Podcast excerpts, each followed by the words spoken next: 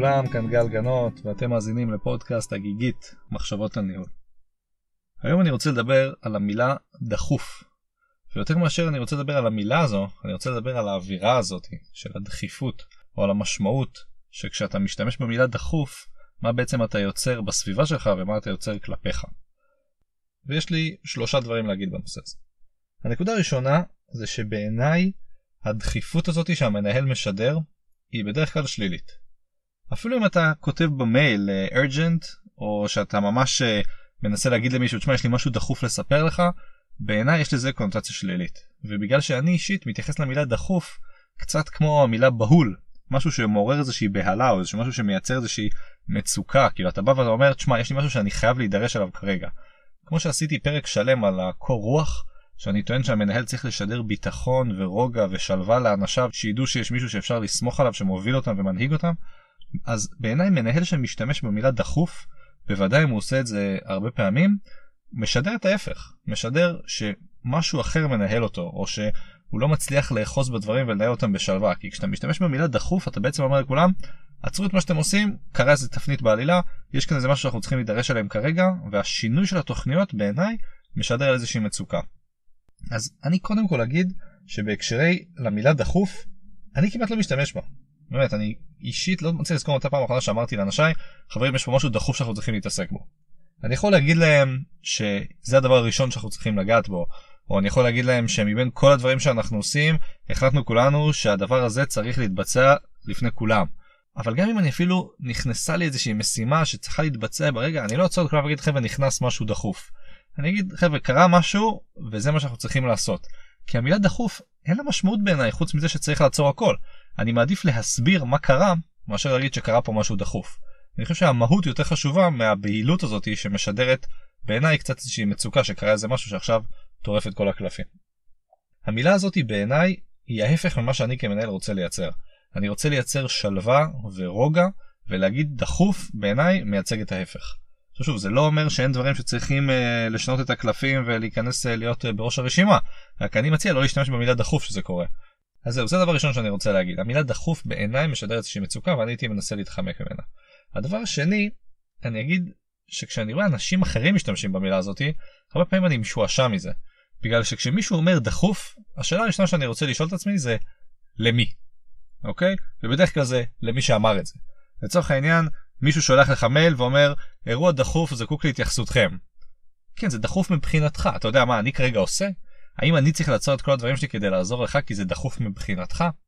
אז בסדר המילה הזאת היא משמעותית כי אתה אומר לצורך העניין שאני מדבר עליו לי זה מאוד דחוף כרגע הייתי רוצה שתתעסק בהם כרגע. גם כשאני קורא מיילים של אחרים אני מאוד לא אוהב שהם באים ואומרים לי דחוף דחוף דחוף. בסדר וזה כאילו בעיניי זה אפילו מגיע לגבול המגוחך זה כמו שמישהו כותב לי משהו עם 20 סימני קריאה אחריו נכון זה ילדותי. אה, וככה אני מסתכל על הדברים האלה הרי התעדוף הזה הוא יחסי. כשמישהו בא ואומר יש לי משהו דחוף אז זה דחוף בסקאלה שלו יכול להיות שמכל הדברים שהוא עושה כרגע זה דבר שמבחינתו צריך להיות מקום ראשון אבל אני גם יש לי את הסקאלה של הדברים שאני עושה ויכול להיות שהדחוף שלו ממש לא מתכנס בדחוף שלי והדבר הכי דחוף שהוא עושה כרגע זה הדבר העשירי מבחינת המיידיות שאני צריך להתעסק בו.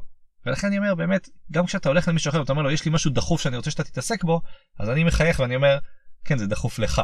יכול אני חושב על זה אני לא אומר את זה זה לא כל כך מנומס אבל כן שבאים אליי ואומרים לי זה דחוף אז אני חושב כן זה דחוף לך לא בטוח שלי זה דחוף אבל בוא תסביר לי מה זה ואני אראה אם אני יכול לעזור לך.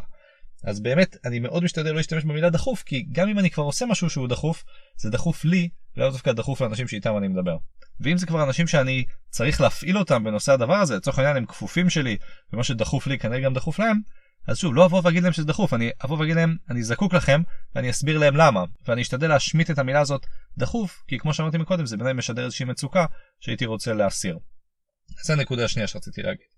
הנקודה השלישית שבעיניי יש איזשהו פרדוקס עם הסיפור הזה של הדחוף. כי כמו שאתם מצליחים להבין אני לא כל כך אוהב את המילה הזאת ואני כמעט ולא משתמש בה. אבל יש הרבה אנשים שמשתמשים בה וככל שמישהו משתמש במילה הזו יותר ויותר ככה הדחיפות הזאת היא יורדת בחשיבותה. נכון אם מישהו כל הזמן בא ואומר הדברים דחופים דחופים דחופים זה כמו הסיפור המפורסם על הזאב זאב ובסופו של דבר אתה אומר טוב זה כנראה לא באמת דחוף. מצד שני אנשים שהדחיפות שלהם באמת חשובה לצורך העניין אם אני כמעט אף פעם לא משתמש במילה הזו ומתישהו אני אחליט כן להשתמש בה אז אני חושב שאנשים יגיבו בצורה של וואו זה כנראה באמת דחוף. וזה כאן בעצם הפרדוקס, כאילו, אם אתה משתמש במילה, אין לה משמעות. ואם אתה לא משתמש במילה, אז יש לה משמעות, אבל אתה לא משתמש בה, אז איך זה עוזר? אז הדעה שלי על הפרדוקס הזה, זה שעדיף להיות בצד שלא אומר את המילה הזאתי, אבל אם באמת קרה משהו ואתה צריך עכשיו שאנשים יפעלו, ואין זמן להסביר כי לא יודע, זה משהו שקשור בבריאות אדם או דברים כאלה, אז כן הייתי משתמש בזה. עכשיו, הייתי מציע לכם, כל אחד לשעצמו, לחשוב מה דחוף באמת מבחינתו. ואם באמת באירועים הדחופים הוא היה רוצה לשדר את הדחיפות הזאתי, כי לפעמים זה חשוב. לפעמים, לצורך העניין שמדובר בחיי אדם, אתה רוצה להגיד זה דחוף. לצורך העניין סיפרתי את זה באחד הפודקאסטים הקודמים, כשעובדים שלי עשו תאונת דרכים אחרי ששלחתי אותם לאיזושהי משימה, אז מישהו אמר לי, תשמע זה דחוף, ובאמת העפתי את כל הדברים והתעסקתי רק בזה. ופה באמת הייתה בהילות. אוקיי? כאן באמת זה לא היה רק דחוף, זה היה בהול, ואני לקחתי את זה מאוד לחומרה. ואני חושב שבאמת זה סוגיות שאני חושב שהן דחופות. זה דברים שאתה יודע שחיי אדם, ודברים שאי אפשר לחזור אחורה, אז אני חושב שגם הדברים המרכזיים המשמעותיים בהקשרי העסק, גם אם הם דחופים, עדיף להסביר מה בדיוק קרה, ולא להגיד דחוף דחוף.